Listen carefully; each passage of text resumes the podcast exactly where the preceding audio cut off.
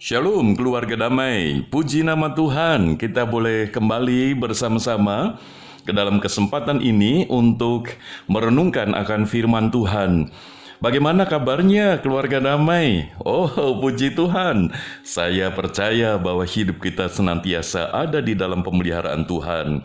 Keluarga damai yang terkasih di dalam Tuhan, tema yang akan kita renungkan pada saat ini, Invisible Church yaitu gereja yang tidak tampak.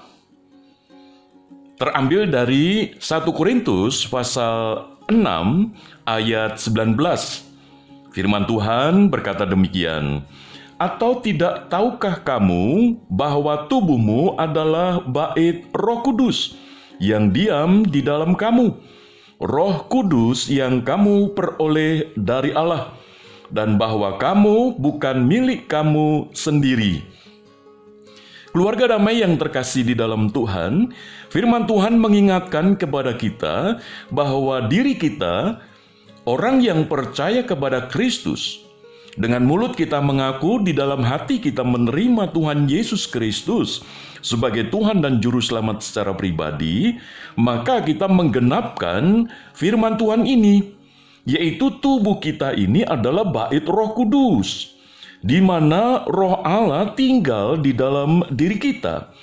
Dan itulah menjadi bagian dimensi diri kita ini adalah invisible church. Gereja yang tidak berwujud dalam sebuah organisasi, tetapi dalam sebuah organisme, di mana diri kita seharusnya hidupnya itu mencerminkan tentang Roh Kudus, melalui perkataan kita, sikap kita, perbuatan kita, di mana pun kita berada, di dalam segala kondisi apa pun, seharusnya kita ini mencerminkan sebagai gereja, di mana nama Tuhan dipermuliakan.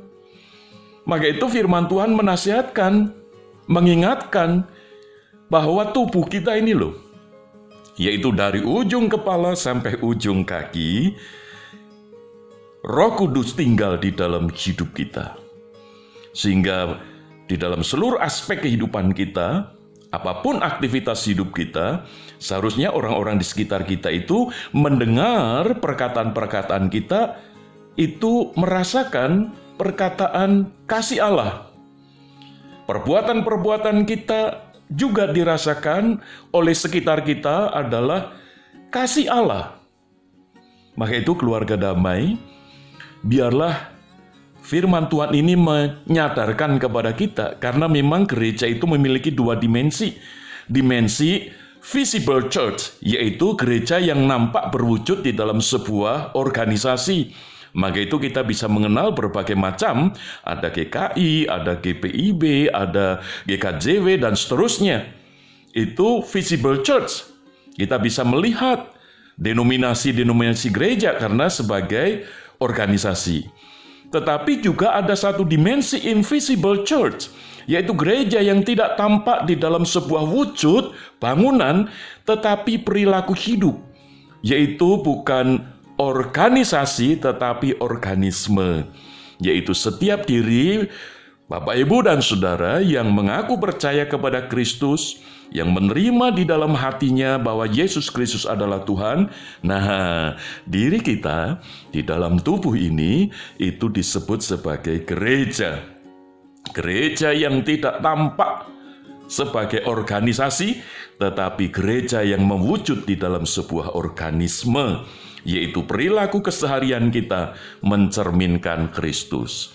Maka itu biarlah keluarga damai, siapa pun kita, orang yang percaya kepada Kristus, dari orang tua sampai anak-anak, biarlah mencerminkan bahwa Roh Kudus tinggal di dalam hidup kita, sehingga kita sungguh mencerminkan akan kemuliaan Tuhan yang telah menebus kita. Kiranya Tuhan Yesus memberkati Amin. Mari kita berdoa bersama-sama. Bapak Surgawi, kami mengucap syukur melalui firman-Mu pada saat ini. Kami diingatkan untuk kami menyadari bahwa sejak kami mengaku percaya dengan mulut, menerima di dalam hati kami, Yesus Kristus adalah Tuhan dan Juru Selamat secara pribadi, pada saat itulah kami menjadi invisible church, yaitu gereja yang tidak tampak secara organisasi, tetapi hidup kami merupakan gereja secara organisme. Berkatilah setiap keluarga damai. Terima kasih Bapa untuk firman-Mu. Di dalam nama Tuhan Yesus kami berdoa. Amin. Keluarga damai, kiranya hidup kita boleh menjadi invisible church. Di dalam tubuh kita, kemuliaan Tuhan dinyatakan. Tuhan Yesus memberkati. Amin.